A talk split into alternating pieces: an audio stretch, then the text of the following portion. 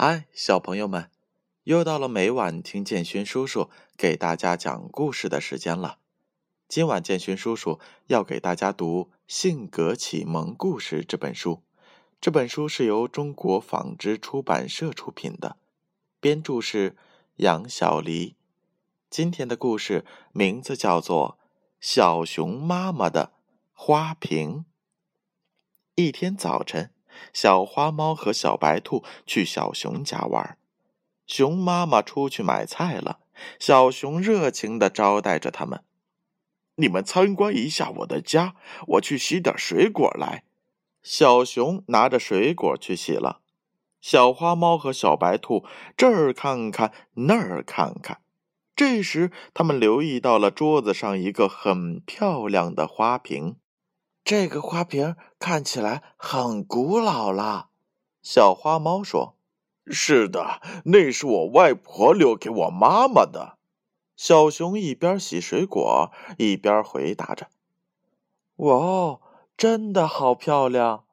小白兔凑上去说：“ 你们小心点哦，别打破了。”小熊笑着说：“小白兔想要拿起来看一看。”谁知花瓶太滑了，落在了地板上，摔掉了一个角。小白兔赶紧把花瓶抱上去放好。小白兔心想：幸好小熊在厨房里洗东西，没听见。他小声的对小花猫说：“我把刚才那个花瓶不小心摔掉了一下，掉了一个角。”说着，就把花瓶和碎裂的一角递给了小花猫。小花猫吃惊地说：“咱们先出去想办法。”小花猫和小白兔趁小熊不注意，抱着花瓶出来了。他们来到了长颈鹿家。长颈鹿看了看，拿出了自制的植物胶水，沾了半天，还是没有沾上。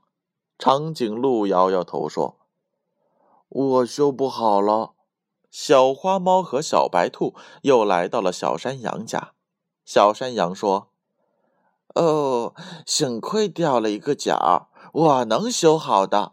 不过，小白兔，你要去小熊家和熊妈妈说明缘由。”小白兔低着头说：“可是我……”小花猫拍着他的肩膀说：“我们陪你一起去。”他们陪着小白兔来到了小熊家，小熊妈妈已经回来了。小白兔说了事情的经过，并把补好的花瓶递给了小熊妈妈。小熊妈妈笑着说：“我们的小白兔值得表扬，他是一个敢于说真话的好孩子。”小熊过来拉过他的手说：“别担心，咱们还是好朋友。”他们咯咯的笑了。哎，故事讲完了。建勋叔叔如果小的时候就能够听到这一则故事，那早就会将花瓶打破的事情告诉爸爸和妈妈，争取他们的原谅呢。小朋友们，你们可不要向建勋叔叔学习哦。要学习故事里面的小白兔，能够主动承认错误，并能够想办法把这个花瓶修补好，争取小熊妈妈的最大原谅。我想，这个才是处理问题的最佳方式。那接下来是建勋叔叔公布上一回故事问题答案的时候。上一回的故事名字叫做《不肯认错的》。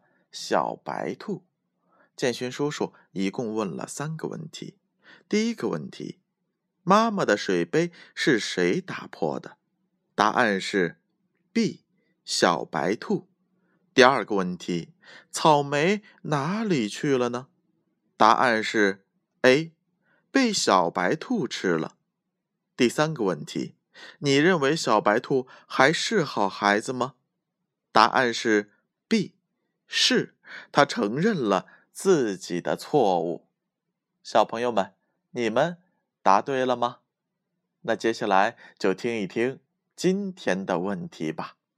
第一道题：谁打破了小熊妈妈的花瓶？A. 小白兔 B. 小花猫。第二道题：小熊妈妈的花瓶是谁修好的？A. 小山羊，B. 长颈鹿。第三道题：小白兔是一个什么样的孩子？A. 不敢承认错误的孩子；B. 敢于说真话、承认错误的好孩子。正确的答案将在下回故事当中揭晓。接下来的时间，闭上眼睛，乖乖的睡觉吧。让我们明晚再见。